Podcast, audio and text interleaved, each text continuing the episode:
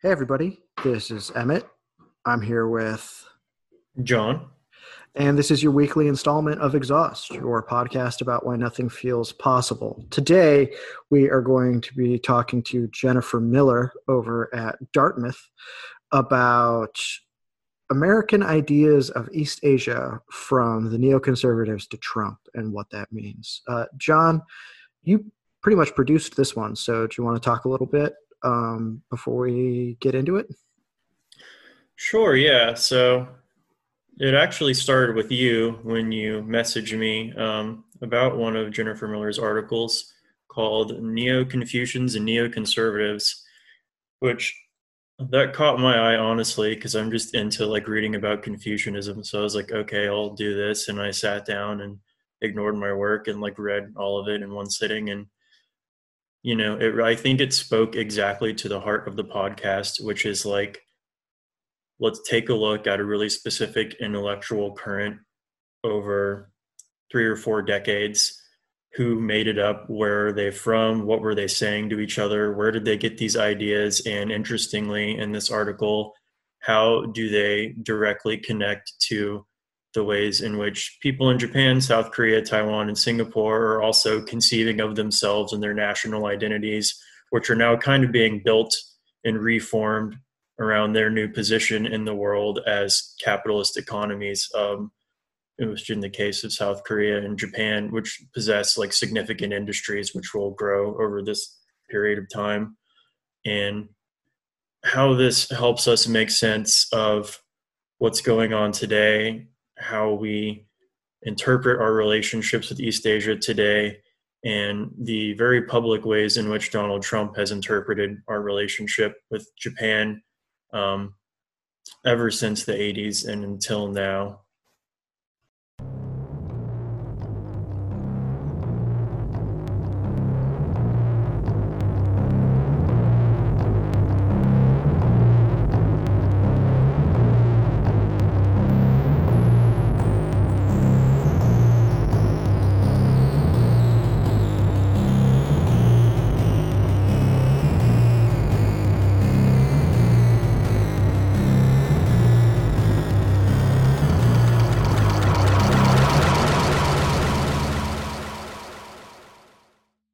I think it's actually pretty interesting because in your article, let's not be laughed at anymore. Donald Trump in Japan from the 1980s to the present.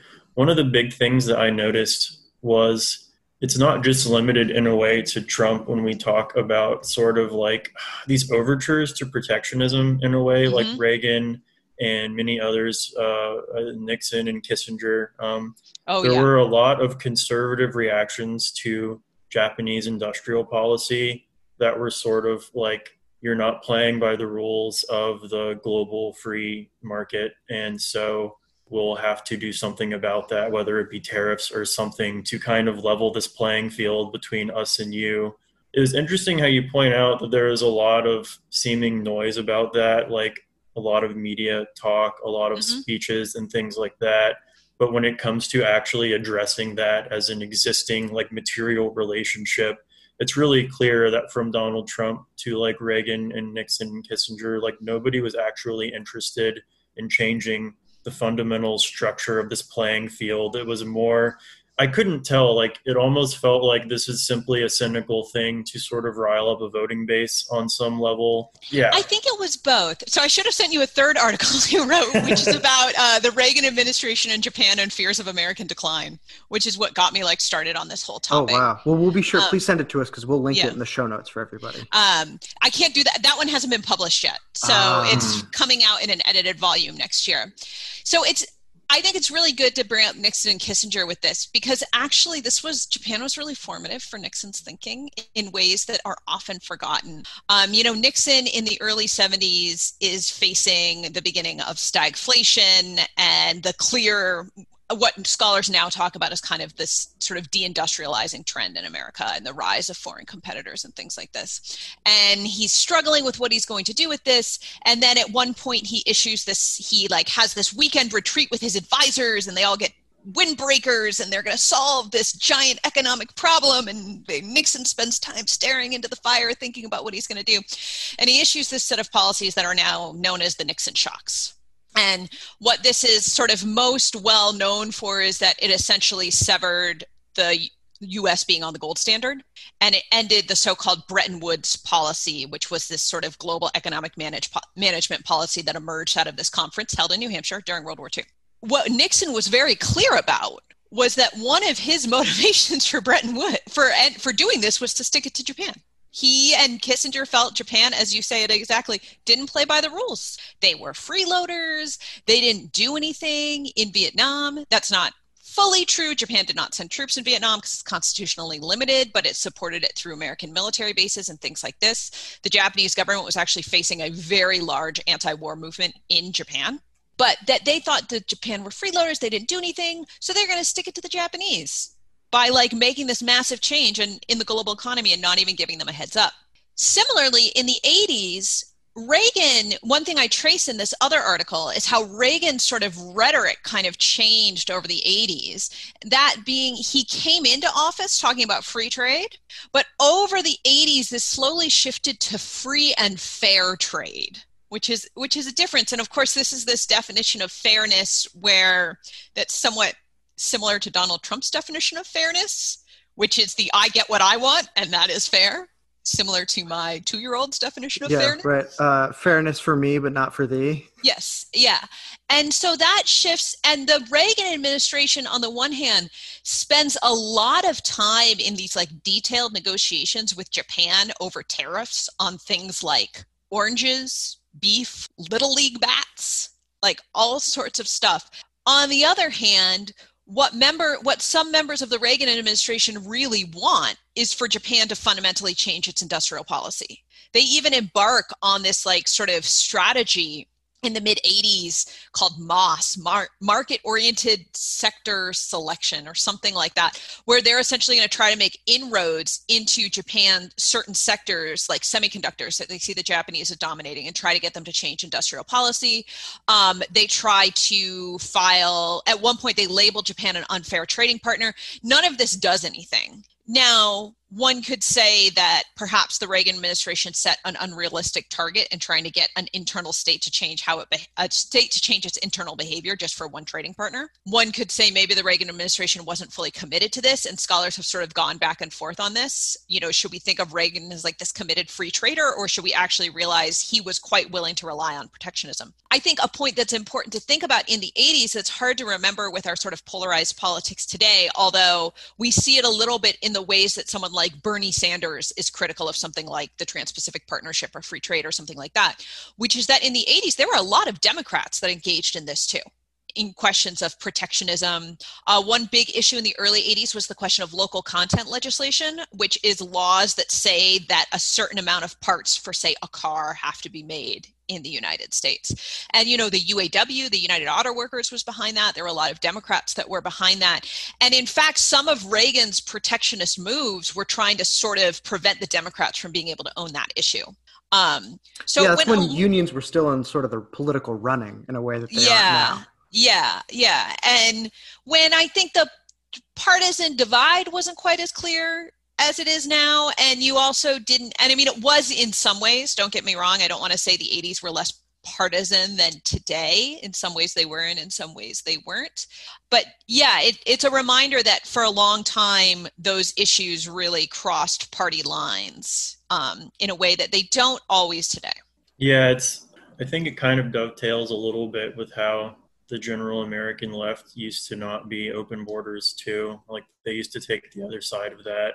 And I think it was similarly in the interest of like concerns about the American worker that there were leftist immigration concerns as well as leftist protectionist concerns, I think, which now it seems, I don't know, it seems like to me both issues are largely abandoned by anybody but mainly right wing thinkers or very marginalized leftist thinkers. Yeah, I mean, I think people, I think in terms of borders, Trump is very like the borders need to be closed to everything except money, basically. Yeah. Yes. Right. Yeah, he has absolutely. no issues yeah. with transnational capital. He's Yeah. made his career on it. Right. Mm-hmm. Um, I mean, he would not have a real estate career if not for foreign capital and the ease with which it can cross borders. Totally. And I think that's that's something that like Quinn Slobodian has written about, right? That we shouldn't think of this populist wave as sort of not ha- it has its own vision of globalism and globalization. Yeah, I think that's an excellent. Um, but on the other hand, I think you're right that on the left, borders and immigration have become one issue and borders and trade have become a different issue right? They've come, become sort of separated from each other. I think it's fairly rare on the left now to see anti like closing borders for immigration. Most of the discussion is about reforming the immigration system in various ways or opening it up. Whereas you do still i think see in some areas on the left discussions about trade and trade regimes and things like that yeah, I guess I was just typically thinking of the maybe it would be more like to say a mainstream reaction to um, tariffs on trade with China was mm-hmm. typically like most people weren't really sure what it was about, but they knew it was bad. Yeah. And yeah. I think that kind of characterizes how most people conceive of trade these days, even like left or right, unless, mm-hmm. you know, unless they're really into like looking into it or researching it probably they'll just feel like open trade is good like for but, everybody. Yeah i think that i think a lot of that too like this sort of like instinctive reactions to tariffs is bad is generally because our understanding of tariffs is that they make things more expensive right?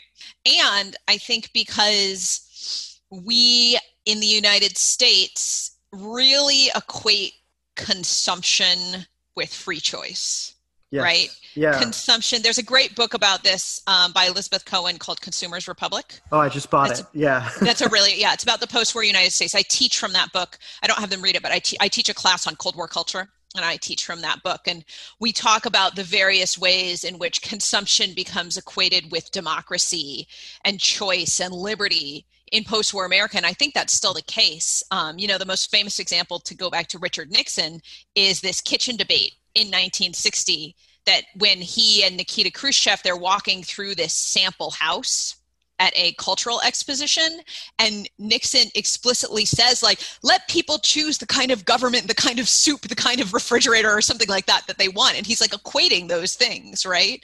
Being able to pick your washing machine is the same as like living in a democratic society right. It, it, reminds me of something that uh, Zizek said where he was just like i don't care how the water comes through the tap i just want it to happen like I don't want to have to pick in the market like who supplies what is going to come to my house.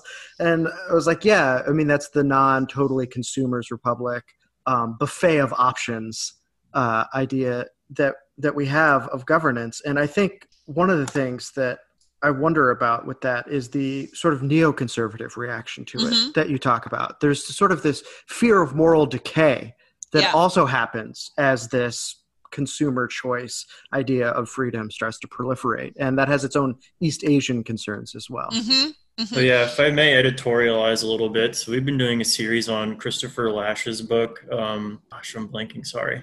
Revolt of the Elites. Revolt of the Elites. Thank you. And I noticed uh, rereading Neo Confucians and Neo Conservatives that a lot of what concerns Christopher Lasch is also a lot of what concerns the mainline neoconservative reaction happening in the 70s and 80s.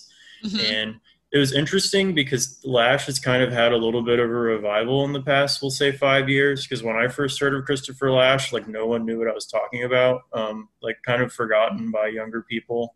But ever since then, it's like quite easy to find people talking about him on Twitter. But I never really associated him with like the general neoconservative trend. But it seems like they were at least triangulating off of the same like five things that were worrying them. Oh yeah. So Revolt of the Elites, that's I'm just looking it up to remind myself. Did that first come out in 96? Yes. Yeah, that yeah, was his last book. His last yeah. book, yeah. He died right after it came out. Yeah, I mean there's I think there's no way Lasch was not immersed in these other guys I'm writing about, like Irving Kristol, Daniel Bell. Oh, Daniel Bell especially. I yeah, mean, there. I mean, there's simply no way. Yeah. One really interesting thing that I would like to maybe get into is so like Ronald P. Dore, Peter Berger, Daniel Bell, Nathan Glazer, many more. These are all sociologists, like Ivy League sociologists. Um, University of Chicago for Daniel Bell initially anthropology like uh, Nakane Chie, um, different people like that. Uh, others was it Bellah? There's a lot of names yeah. I could throw out, but Ruth Benedict's Chrysanthemum and the Sword. Yeah, like, Bellah, Dore and Bellah, I believe, are historians, but yeah. Okay, okay. I was just so a lot of like social science. Or maybe actually Bellah's a religion scholar. He's not a historian. He's a he's a I think he was in religion. Okay. But he also is a historian. It was just interesting to me that like pretty prestigious social science formed the bedrock of neoconservatism in a way that I had never fully realized and also the like so many of these figures uh, Herman Kahn of course um, so many of these figures were like connected to the Congress for Cultural uh, mm-hmm. uh, Freedom, the mm-hmm. CIA outfit that mm-hmm. was combating communism in Europe. Um, so many of these figures were connected to uh, Trotskyite opposition parties to mm-hmm. Stalinism in the early days. So it's mm-hmm. sort of like neoconservatism is actually the like, you know, communist opposition sort of somehow transforms over the 20th century to turn into like moralists who engage in extremely ahistorical forms of thinking in order to like justify American hegemony. And it's really weird and interesting just to think about that. And I wasn't sure if you had anything. So, yeah. what scholars, a lot of scholars have talked about this, and I know there's a we have a postdoc here at Dartmouth, a guy named Daniel Steinmetz Jenkins, who's working on a book about Raymond Aron and neoconservatism, and he's done a lot of work with the Congress of Cultural Freedom material, and we that was a little bit of a like I it was just a, an article, so I couldn't get into all of that. But he's told me there are some interesting materials in the papers he's found. When scholars have talked about kind of their sort of Trotskyist past, a lot of where they have related that to then how they're thinking in the 60s and 70s is this infatuation with the concept of the new class. So that they still sort of have this kind of structural critique that engages in the language of class even as they're talking about class differently. Like because the new class right is this idea that there is this class of americans who sort of control certain aspects of society. So they are the post war baby boomer children or the people born during the war who've grown up in affluence and now are entering into professional life. They're the doctors, the journalists, the psychologists, the social workers, things like that. And that these are the people that are actually undermining the United States, that they have lost their faith in something like the Protestant ethic, that they control the media and education. Kahn, who is, I think, in some ways the most um, reactionary of the group of people I wrote about. Um, they are indoctrinating your children with the wrong things.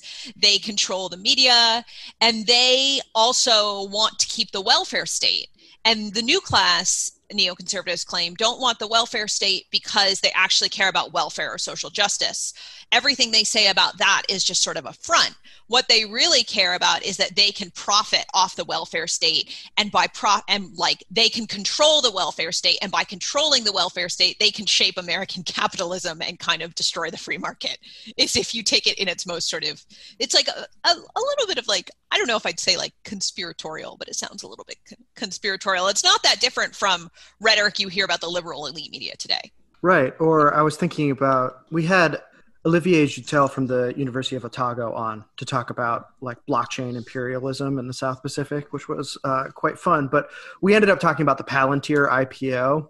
Mm-hmm. And one of the indictments from um, what was his name like uh, Karp um, and Thiel is how decadent the new Silicon Valley class is. Like we wanted flying cars, instead we got likes and comments, and like you guys aren't really serious about national defense in the mm-hmm. way that we are, and things like that. And I feel like there's a very similar, at least, structure of argument that's been inherited from the yeah. neocon imperialist. Yeah, and in some ways, it's not that different from some of the kind of uh, McCarthy-esque thinking you heard, like McCar- like when Joe McCarthy came was in his heyday in the early 1950s, he would say things like, "It is the elites in the United States that are selling you out. It's the people who work in the State Department. It's the diplomats. It's the people at the top universities.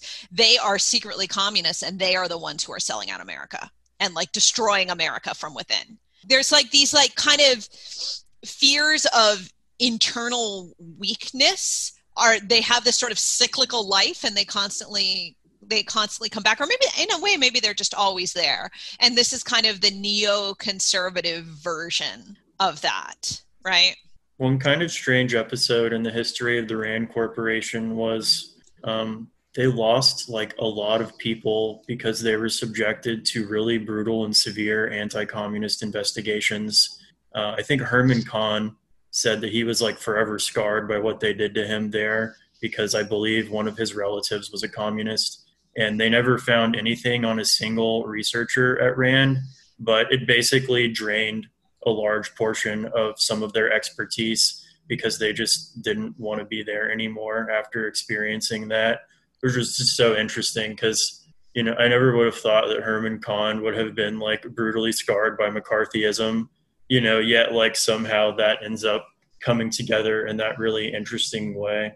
Oh, I, I was just going to say, I think we tend to forget how wide the reach of that moment, that Red Scare moment was. You know, we often call it McCarthyism, and even I called it McCarthyism, but that sort of re- really reduces it by just talking about this one man who then, you know, sort of gets dismissed as like this crazy kook who could have believed him. Although I will say, my students speak about the McCarthyist moment quite seriously post Trump election which has given everyone a new exposure to the power of demagoguery essentially. But we forget like how widespread this was. You know there were loyalty oaths and investigations everywhere. It went on for a long time. There were loyalty oaths you know loyalty investigations all throughout the american government. There's a good um, and it had a serious impact on leftist politics in the united states. There's a book about this called um, by landon storrs called the second new deal or the second red scare and the unmaking of the new deal left or something like that. That's exactly that's exactly about just how widespread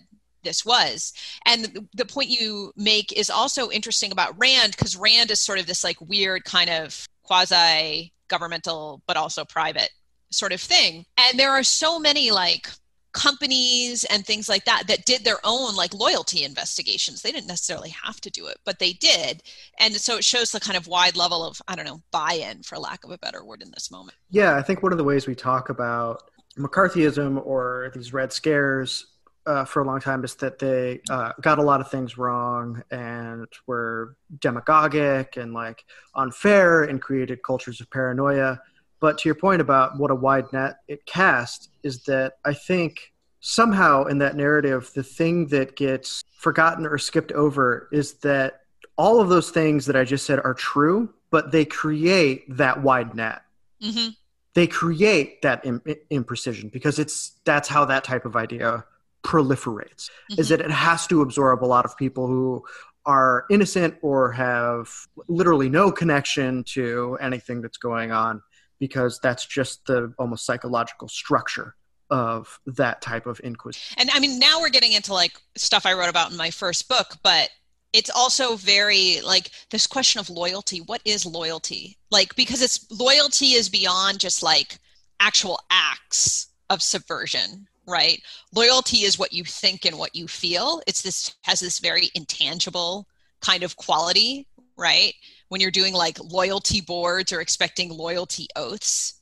And so, one thing I write about in my first book, and this was very inspired by a scholar named Andrea Friedman, who wrote this great book about ideas of citizenship in the Cold War, is the way in which the late 40s and early 1950s democracy and citizenship were defined as this kind of psychological structure that just rights and institutions and things like that were not enough to have like really true like democracy people have to be like psychologically strong and vigilant and capable of distinguishing between propaganda and real democratic ideas. And I th- see the obsession with loyalty in this moment also shows how deep these fears of like internal kind of psychological subversion ran in this time period. There's a lot of emphasis, for example, in the early Cold War on like freedom of thought, when the US is like occupying Japan and rewriting Japan's constitution, they like write freedom of thought into the constitution. And so this idea that like democracy can't just be about rights, it can't just be about voting, it has to be about free minds. And the inverse of that then is this fear that like totalitarianism is not just about physical entrapment, but about mental entrapment and sort of mental subversion. Right. It seems to be building on some of the uh, mass psychology fears that were happening at the time. Mm-hmm, um, mm-hmm. And this is when what, psychology was like as a pe- like really yeah, had entered really, the mainstream. Yeah, really ascending, and also um, uh, how do I want to put it? Um, you know, the authoritarian personality Yep. as Oh, an exactly. archetype Yes, for who yes. like I talk about even- that in the introduction of my book. Yeah. yeah and even though you know adorno et al are like now there is a total society critique here that reference that they make to that uh, or the tip of the hat to it is sort of buried in the 900 pages Yeah. of only looking at the um, individual and, And the- instead, it's like the possibilities of fascism are inside us all. yeah fascism lives in our hearts every single Yeah. day it seems to me like there is a shift that starts to happen and this is something Toure Reed talks about in his um, toward freedom the case against race reductionism where he looks at like oscar handlin um, and the moynihan report and things like that there's a Mhm. shift away from any sort of political economic thinking towards these sort of um, the melting pot cultural groups Yes. thesis Yeah. right and that has a relationship to how we uh, as as americans think about and engage with east asia hmm um, in the latter half of the 20th century so i was wondering if you could talk a little bit about that and get with it Yeah, so that was a big point of the article on neoconservatives and Confucianism, which was like exploring. I got into this article because I read this book by this guy named Frank Gibney, who in was not I don't think was a neocon, but was very engaged with like Daniel Bell, and he was part of this like huge cottage industry in the early '80s of writing books about Japan and trying to explain Japan to kind of American audiences. And there's what tons is the eastern mind Yes, exactly, exactly. Lots of references to geisha and kimono and things like that. Um, you know, some of these are by top scholars, like Ezra Vogel's Japan is number one, and some of these are by people who do not have that scholarly background. Now, Gibney had actually spent a lot of time in Japan, but he wrote this book uh, that was called Miracle by Design, and he made a reference to Confucian capitalism. And I was working on other stuff at the time, and I was sort of like, huh. And I filed that away. And then as I started researching it, and reading other things about this kind of there was a big confucian boom in scholarship in that time period i discovered that neocons were one of the group of people that engaged in this claim that east asian growth was due to the confucian tradition and so that was what i ended up exploring in the article and in the article i talk about how this is a big moment for developing kind of cultural explanations of economic growth and wealth and poverty and that it dovetails with a couple of other things. It dovetails with Moynihan, the Moynihan report and the rise of so-called culture of poverty discourse within the United States that's happening as a reaction to kind of the welfare state and the Great Society, and that is saying it's not that the United States is systematically racist, it's that poor black people uh, in particular don't have the cultures or the familial structures that promote sort of growth. And then I also in the article argue that it dovetails with or it's useful in critiques of capitalism on a global scale. In the 1970s, you have a lot of these critiques coming in the form of this thing called the New International Economic Order, which is proposed by a bunch of countries uh, in the global south at the UN. And it's a proposal to sort of radically remake the global economy to undo the ravages of imperialism and colonialism. And for neocons, the idea that East Asia is growing due to culture is very convenient as a way to push back against them because they say it's not about you know transnational capitalism imperialism or anything like that. It's just all about culture and they don't these you know latin america doesn't grow because it has the wrong culture. Uh, novak robert or novak was really into that. Yeah it seems like like Not a neo Robert, what's his- a, a neo Montesquieuian idea almost because like Montesquieu has that whole thing in the spirit of laws where he's like in more southerly climates like they just Yeah, like to oh, have yeah. sex and not work. And like oh yeah and some of them i mean the climate theory of like that's like comes back. That's you know a long standing thing. And some of them ex- engage in that quite explicitly. They're like the hardy climates of japan and northern europe do this and this but the languid climates of latin america you know they don't they don't know how to work hard. But what this then becomes as um and what I was interested about in the article was being able to attribute economic growth to culture, and I put air quotes around it there, is a way to then undermine and deny the impact of structures.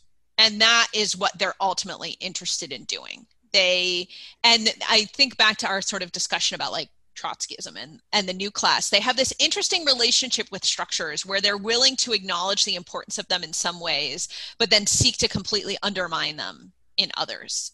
And so, with their emphasis on culture, it's a way of saying we don't need to reassess the structures. And I think in the 70s, right, these men are feeling that these structures are under assault in many different ways. So they're under assault in terms of like on the international scale, in terms of decolonization and something like the new international economic order that is saying the global order is fundamentally unfair and needs to be overturned. And of course, there's fears, right, that there's going to be like land nationalization programs that companies are going to be kicked out of various countries and things like that, like what happened in Cuba after Castro came to power in the early 60s. So that's on the international level. There's fears of this at home with the um, racial, the civil rights movement and the racial justice movement, feminism and the gay rights movement. And so a lot of their thinking too is about what we're seeing being attacked as like the bourgeois family and sort of men's white male position in society and white male handle on power in American society. So for them, that sense that there was a crisis that was resulting from these structures being attacked at home and abroad. And by structures, I mean economic structures, political structures, structures of gender and sexual order, all of those. They felt that all of those were under attack. Many of them, being academics, had experienced the student movement in the late 60s and were like very sort of shaped by that. The feeling they were under attack on their campuses by these students who were not, who were these upstart students who were supposed to learn from them. This turn to culture becomes i think kind of their answer in a way.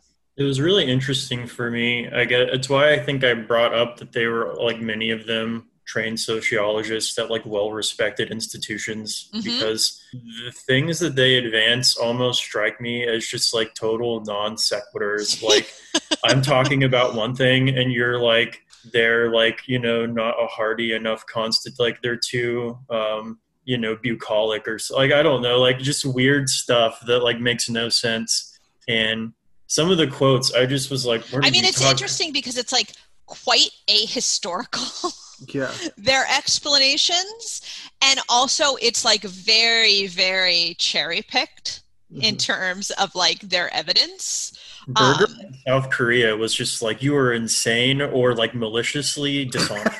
yeah, it was like, John. John told me about that because we've been we're planning to do a, a, series next year on South Korean industrial development, and so we're just beginning our research now. Oh, you should interview um, Patrick Chung. He's a. I would love to. Yeah. He great. is a historian at University of Maryland who's writing a book on like global capitalism through U.S. South Korea and like U.S. military spending in South Korea turning into like Hyundai factories opening in the United States. That's oh, perfect. Wow. Thank you. Yeah. yeah, that's great. Um, but John, John sent me like the quote because I hadn't. Oh, I've got it right here. Let's just put it on the record. Um, yeah, because it's so. Well, we're starting out with you here, but it's Berger turned his attention to East Asia, noting that there had recently been phenomenal success in places such as South Korea and Taiwan. Development, he reminded his reader, was the result of effort, hard work, and ingenuity. Such efforts could not and should not come from the state, but from enterprising individuals, families, clans, compadre groupings, and other traditional units, alongside more modern associations such as cooperatives and credit unions.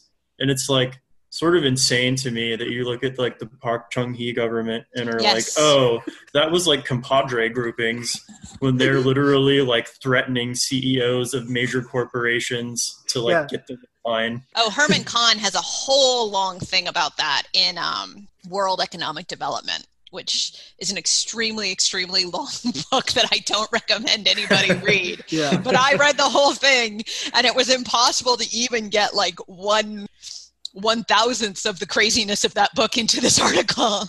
yeah, um, because, but he writes Park extensively like, about that, like the New Village movement and things like that, and how admiring he is of it. Yeah, because Park is basically like, if you don't get your ass back here and build me a shipping industry, I'm gonna kill your whole family.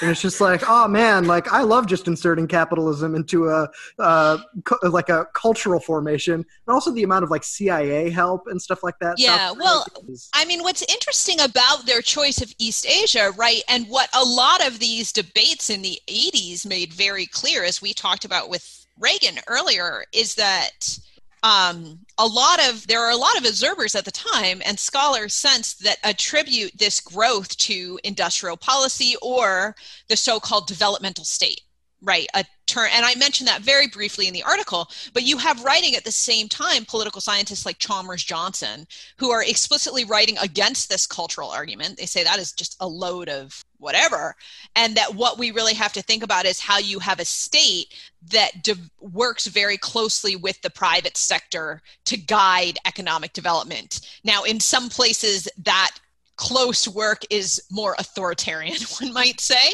And in some places, that close work is less so. But there's a lot of people at the time that are writing about that. They are not interested in that explanation, right? They are much more interested in this more ahistorical cultural explanation that they're able to mitigate against various critiques. And as the point I make in the article, too, it doesn't mean they think that the US should then become like East Asia culturally. What they say is what this shows is that we need to return to our own traditions. And for them, that tradition is they're all big fo- followers of Weber. For them, that tradition mm-hmm. is the white Protestant ethic. Yeah, it's right? strikingly like unsophisticated in a way. Yes, um, um, that is. I think that's true about a lot of neoconservative thought.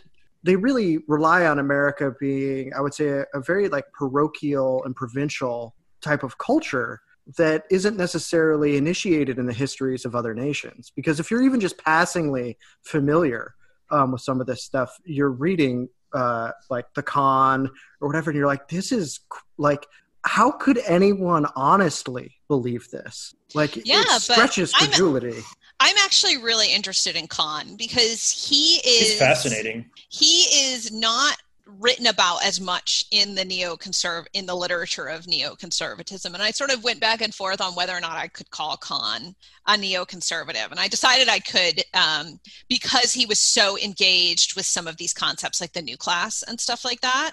And also because kahn you know was well known at the time as being sort of this like interpreter of japan. He had he was one of the first people Americans to speak very openly in the US about kind of the, that Japan's economic rise was coming. And he did that from Department of Defense forecasting, I believe is actually where he got those ideas. Um, but I find him really interesting because the they were doing all sorts of like corporate education programs and stuff like that in the 70s mm. the hudson institute and they had they actually had an office in japan and he traveled a lot and like he traveled a lot it seems a fair amount to like japan and things like that. And i talk a little bit in the article about the people he associated with in japan. One of them this guy named kase hideaki who's now at like a very leading figure in um, historical revisionism in Japan. And what that essentially is, is basically claiming that World War II was actually this like glorious moment when Japan was trying to liberate Asia. There were not comfort women, all of those things. Kase is a leading figure in that. So I find it very interesting Whoa. that Kahn was associated with those kinds of circles in the 70s but i'm also interested like what was going on in these corporate education programs? Like what were they like all these big companies according to this memoir i read by someone who was associated with kahn who also edited a book on the new class that like berger and others published in i think jeane kirkpatrick published in it as well.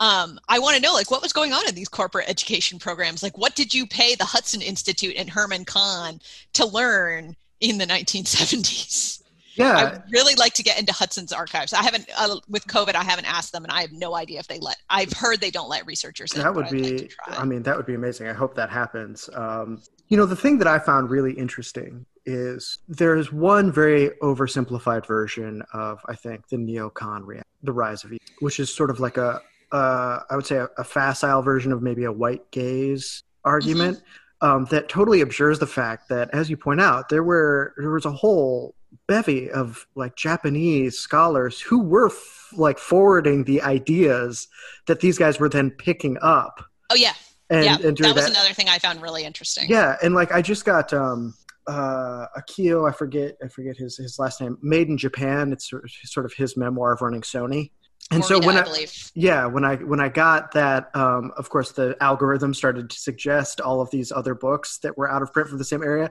and there's a whole slew of people from east asian companies who are big in business and writing these books where it's just like west mind east mind mm-hmm. or like you know stuff like that um, because there was a whole like managerial class from asia that now became important in the us mm-hmm. because they were trying to figure out how to compete so it was like a lot of people that had their own uh, culturally specific reactionary ideas about the splits here, and that there seemed this was like the Congress of like non sequitur, like uh, irrational reactionary ideas about how their own countries had developed, and I thought that was very bizarre. yeah, it's. I thought that I found that aspect really interesting. How much the influence of this literature that's called Nihonjinron, that's mm-hmm. about like essentially the essence of Japaneseness. And it is a literature that starts to rise in the 60s and 70s when Japan like enters this phase of high speed growth and it becomes very clear that Japan is going to be a major global economy. Um, and so all it's all seeking to explain why Japan was able to do this. Um, or that's the backdrop. It's not all specifically about Japan's economic success, but that's kind of a crucial backdrop to this. And of course, it is it attributes a lot of this to culture. And it has these common tropes that then scholars like Nathan glazer just repeat uncritically.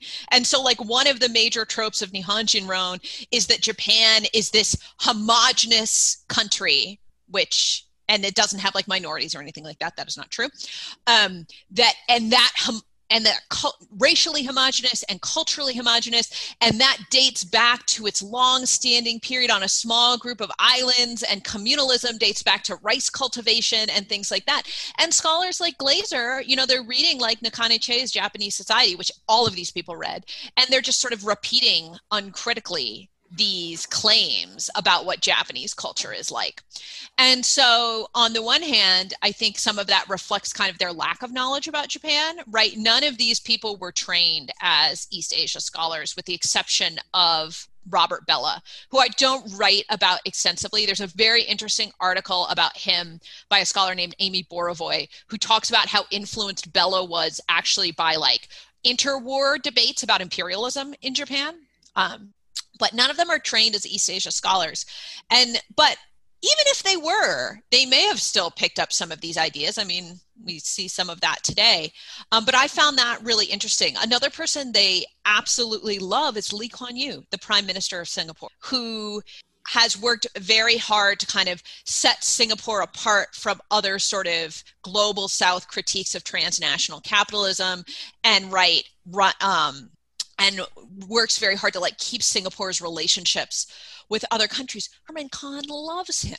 In like the intro to um, World Economic Development, he specifically mentions that Lee Kuan Yew gave a speech at the International Chamber of Commerce, and he recommends that everyone read it. And so I like went and found it, and originally had worked it in there, but I I wasn't able to. And Lee Kuan Yew is also talking about how Singapore grew through being open to relationships with like the United States and Europe. So essentially, rather than turning their back back on their on former colonizers and things like that. They were open to working with them through family, through hard work, through discipline, through work ethic. And so there is sort of this like trans-Pacific conservatism going on that I found very interesting, where all of them are parroting these essentialist narratives about their own country's past that are all parallel with each other in certain yeah. ways and thus make them want to take up each other's to prove that to prove their points prove it wasn't not easy to untangle but i got the sense that lee kuan yew was probably the most instrumental figure in the propagation of this stuff like across the world in terms of you mentioned that he sets up a confucian school curriculum mm-hmm. which is then mm-hmm. sort of wholesale adopted by taiwan and south korea and I know that he learned Chinese later in life, and I think the idea that Singapore was kind of like one of the inheritors of Sinic civilization was pretty important to him in some ways, I think. And maybe he was like instrumentalizing it in this really specific kind of, I guess we'll say, like global reactionary sort of way or something, because it is at least culturally conservative, because I think he is very much into like these values and these things make us strong and who we are. But mm-hmm. obviously, there's no reticence in Singapore to like use the government to any and all ends, which is sort of like completely unthinkable to like American conservatism. Um, at least the ends to which he used, like all housing being pretty much a government owned, like yeah, would never yeah. fly okay, here. Yes. I Like, the idea that like Singapore- cracking down on dissent and things like that. But yeah, I think Singapore marries cracking down on dissent with the government will take care of you if you fall in line, which is not something that really you find in a lot of other places, at least in terms of this kind of thinking. I think you didn't see that that much in American conservatism in the 70s, but I Mhm. think in a way that is what American conservatism is becoming now. There's not these explicit promises that the government will take care of you and like provide housing and things like that, but I do think American conservatism now is very focused on who is allowed to have access to economic structures that in the United States are still very much shaped by government policy. So here I'm thinking like housing and home ownership or um, tax policy, which is still very preferential toward marriage and things like that. Hmm. Um, and like who gets access to that and who doesn't. I do think that there's a whole nother like, and to like go back to kind of tracing my econo- my intellectual passage to this to getting to this article I read this article that a China scholar named Arif Dirlik had written in 1995. It was called Confucius on the Borderlands. And it was one of the early reflections on kind of this Confucian boom that had shaped East Asia scholarship, especially scholarship on China in the late 70s and 1980s. And he that was where I first got on to Kahn and Peter Berger because he talked about both of them. He didn't talk about the neocon angle. He just talked about how they had both written these books about Confucianism and development, and they both talked about it. And I was like, oh, I'll go check those out of the library. And then it was I was reading Kahn, and he was citing Irving Kristol a lot, and I was like, huh, I should I should look into this more. It really was like following, looking at what were in his footnotes and kind of track like following the trail. But the point that Dirlik was making was a very different one, which was about kind of the way that this confu- this rise of Confucianism was very much shaped by Asia itself. So by figures like Lee Kuan Yew, right, adopting um, Confucianism curriculum and actually consulting with scholars like Tu Wei Ming, who were based in the United States for that.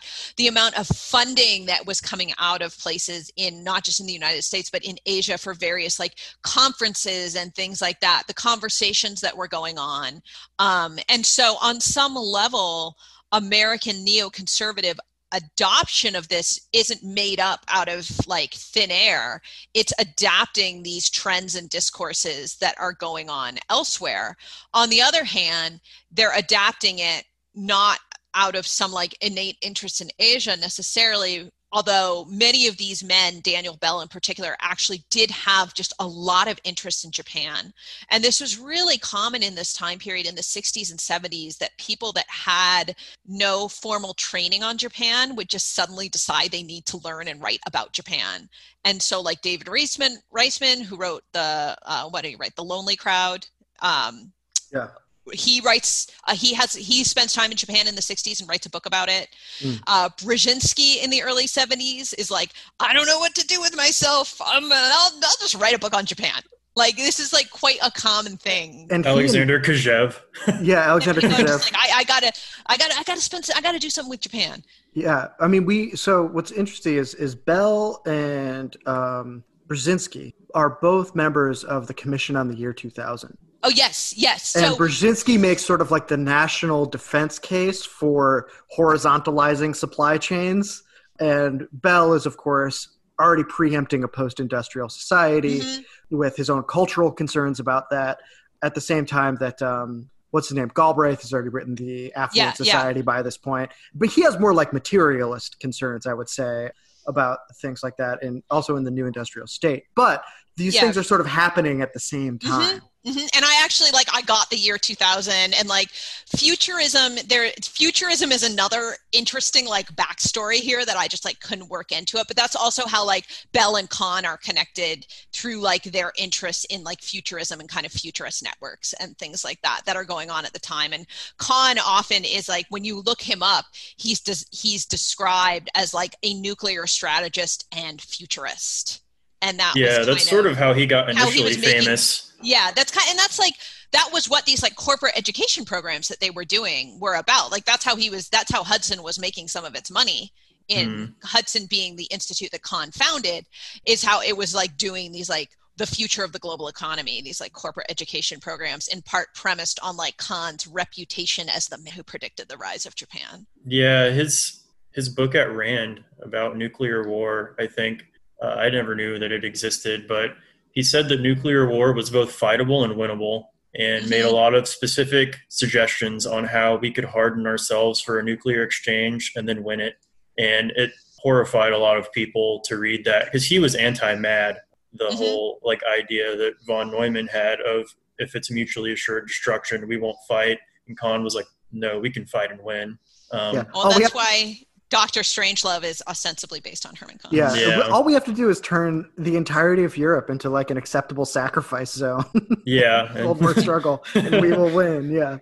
Yeah. So there's a lot of like various conversations going on around all of these issues, but Japan is kind of at the center in various. East Asia, in the 70s, Japan in particular, are kind of at the center of a lot of them. In One thing I ways. to talk about Japan, um, you point out that in Nakane Chie's book, which we have as Japanese Society, Confucianism is not really important, but it is in other authors, and there's, so there's more of a. I would say I got the impression that like Nihon Jinron literature sort of it was sort of like Japaneseness. Yes, that was yeah. important to being Japanese. It's but not there's no way for everyone. Yeah. There, yeah, there's no way to say that anyone who's not Japanese has the Japaneseness. So there's kind of a like, well, it's also sort of Confucian, and then you grandfather in these other acceptably like capitalist East Asian nations into this like broader idea of like successful cultural zone or something like that.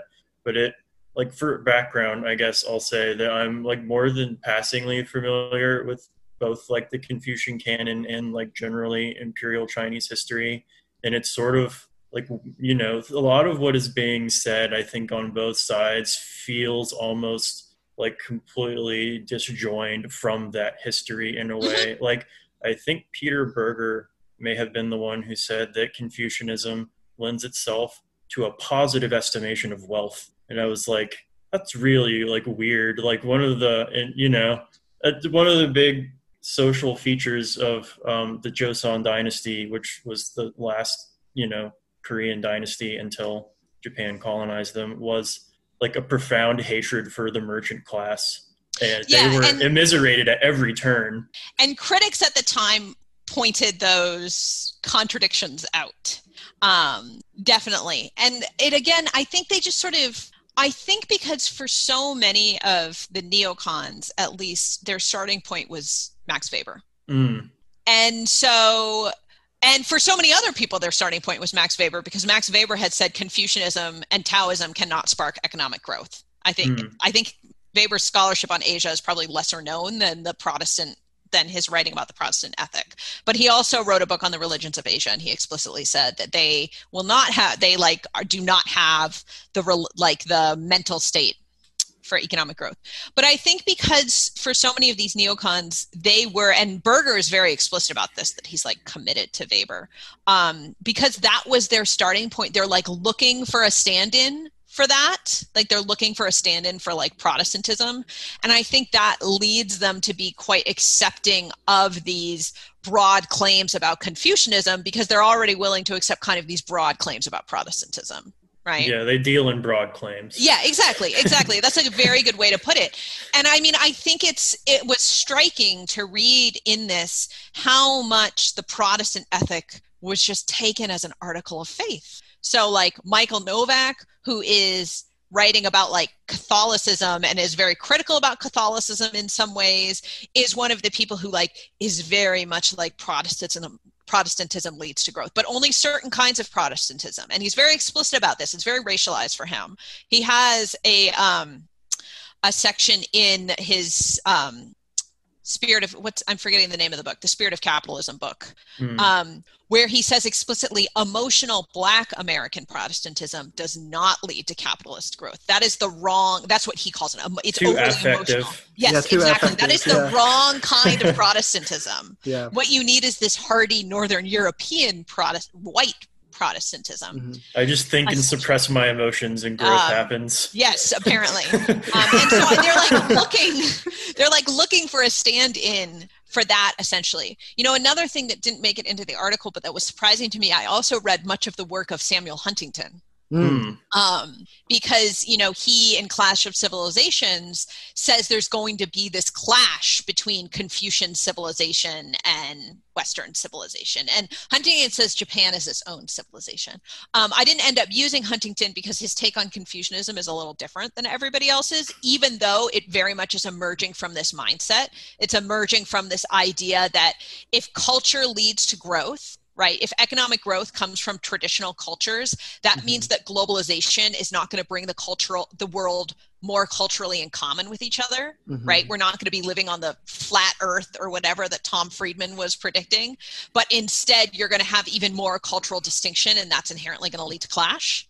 So essentially wealth is not going to create peace kind of it's going mm-hmm. to create more conflict eh, because it emerges from culture but huntington himself too is a big acceptant acceptor of like the Protestant ethic and not just capitalism, but also democracy. So, thinking about, we talked about South Korea, Huntington is very clear. He's like, South Korea had a democratic revolution because of Christianity. Mm is what he basically argues in the book before Clash there it is.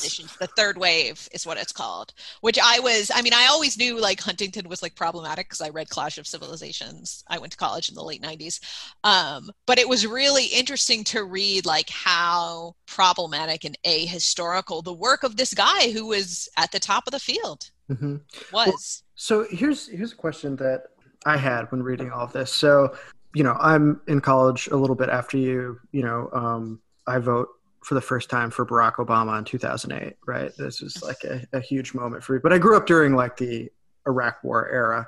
And it seemed to me in reading this that the idea of Protestantism being forwarded by neoconservatives in the 60s, 70s, and 80s was very different than the American Protestantism that became mainstream with this very same mm-hmm. group in the Iraq War. To quote John Dolan about it, American Protestants uh, love Jesus, but Jesus is just another word for America.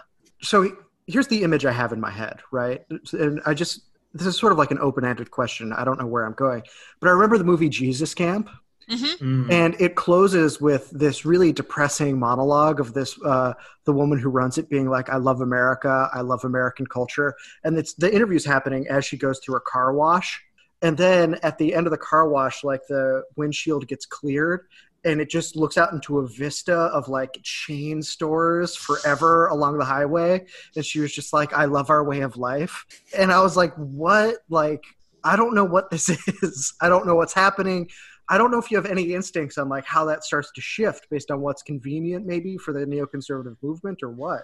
Yeah i mean i think part of it too is that like on the one hand, these neocons are talking about like the Protestant ethic and Weber and things like that, but they're not necessarily like evangelicals, right? So there are different strands in American religion that are also rising to the fore and into politics at this moment. And they're not quite the same, I think, is what I would say. Mm-hmm. Um, you know, I've just finished, I'm thinking about this because I just finished reading this book by this guy named Robert Self called All in the Family it's about like uh, discourses and debates about the family in the 70s and 80s. And he talks a lot about the rise of kind of the religious right essentially. And, you know, I think there is a relationship here, right? They're emerging out of some of the same concerns about like moral decay and moral decline. But the like the neocons, for example, they're not writing a lot about, at least not in what I read, and I should be clear, I did not read their entire oeuvre, but in what I was reading about for this, you know, they're not writing a lot about, you know, they're not writing a lot about like abortion, for example. Whereas, right, the religious right, that is a massive issue of coalescence in the 1970s.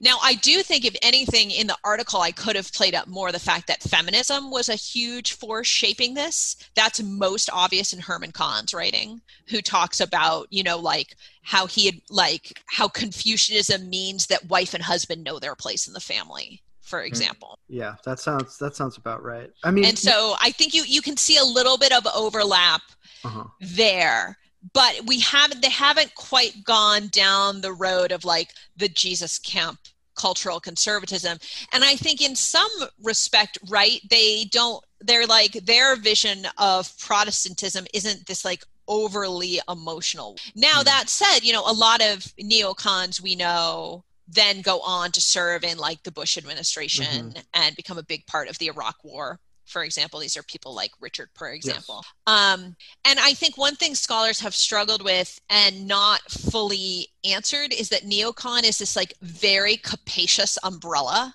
that there is not necessarily unity fully underneath it um, one of the like books on this guy Justin Vaïsse, this French scholar who's written on neocons, thinks of it as kind of three eras of neocons.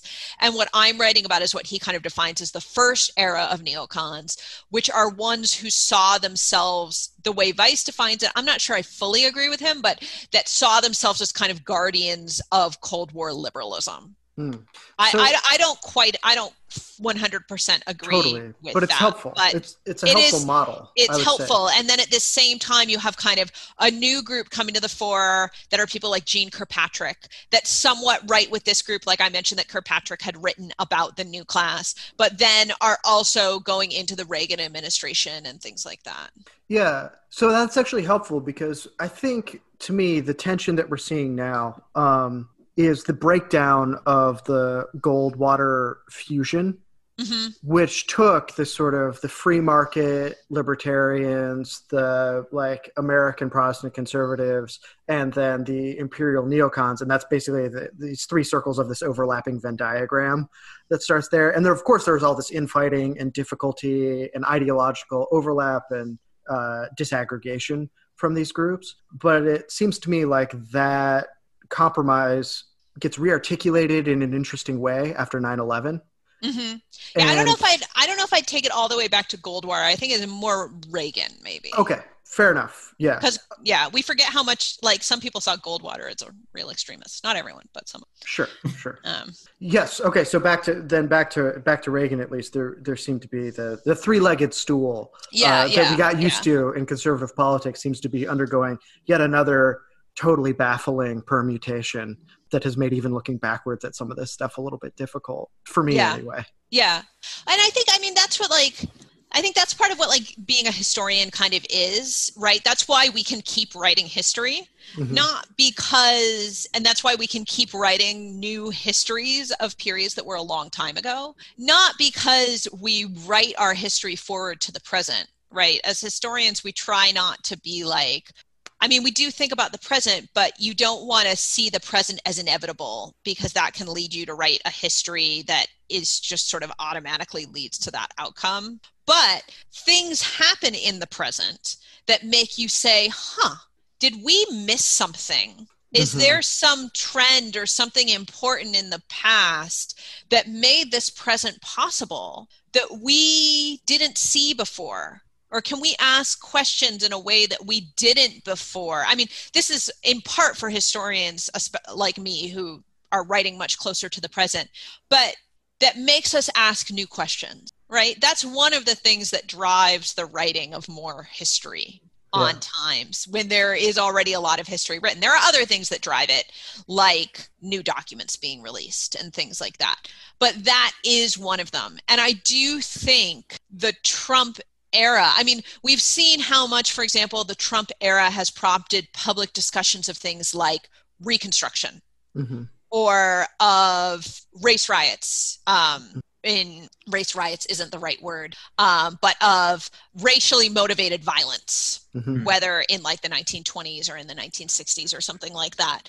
Um, and that makes, whenever this happens, that always makes historians think like, mm-hmm. are there are there things that made this present possible that we have missed in a way? Mm-hmm. Um, are you uh, familiar with Peter Zeihan at all? No. He's he's like a think tank guy, but he does a lot of presentations for all different kinds of organizations about the future of like global geopolitics now that we're in the Trump era. And one of the things that he says was that Oh, he's so a guess, futurist. Yeah. I'm looking him up. So one of the things he says is that George Bush the first during his presidency tried to get some kind of commission together to see like what is the point of this NATO configuration now that the Soviet Union is gone and how are we going to transition into the new world? Because there's clearly not really any point to like a global military apparatus organized in this way anymore. But that really doesn't get off the ground and kind of is sidelined and so his kind of thesis is that um, I think even before the election in 2016, he was saying like one way or another, in his opinion, like NATO will be winding down the global like sort of guarantee of free trade by the United States military will be winding down because there is no longer an overriding meta narrative of like zero sum conflict between us and the Soviet Union. And so he starts to try and articulate some of the Trump administration in that vein and whether or not I think that he's right, it did start introducing me to the idea of trying to understand like what's going on right now in terms of really long-term historical trends that mm-hmm.